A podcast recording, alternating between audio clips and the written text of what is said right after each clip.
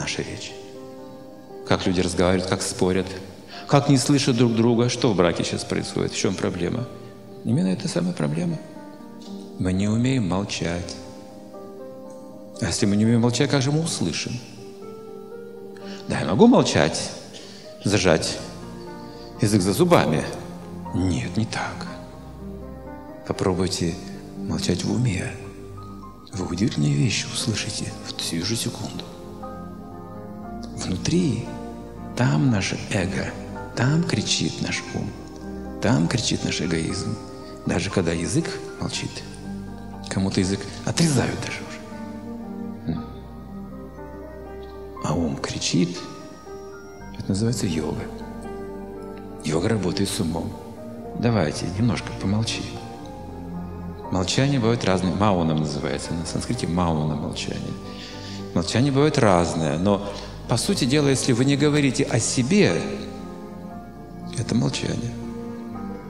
Если вы говорите об абсолютной истине, это молчание. Если вы говорите, знание передаете, истинное, это молчание. Крик – это вот эго, когда мы себя утверждаем в этом мире. А кто-то против нашего утверждения, себя хочет утвердить, начинается бойня.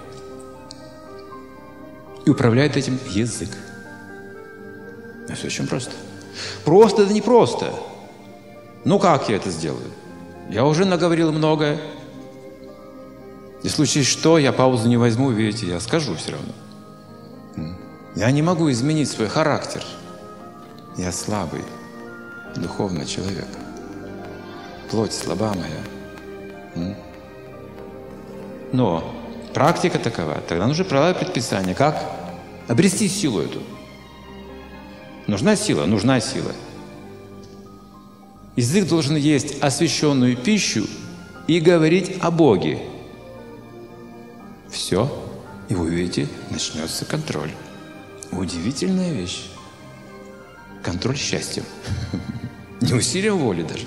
Контроль счастьем. Внутренняя энергия. Я когда слово «Бог» произнес, я что имею в виду? Как вы понимаете это? Потому что там заложено все в этом слове.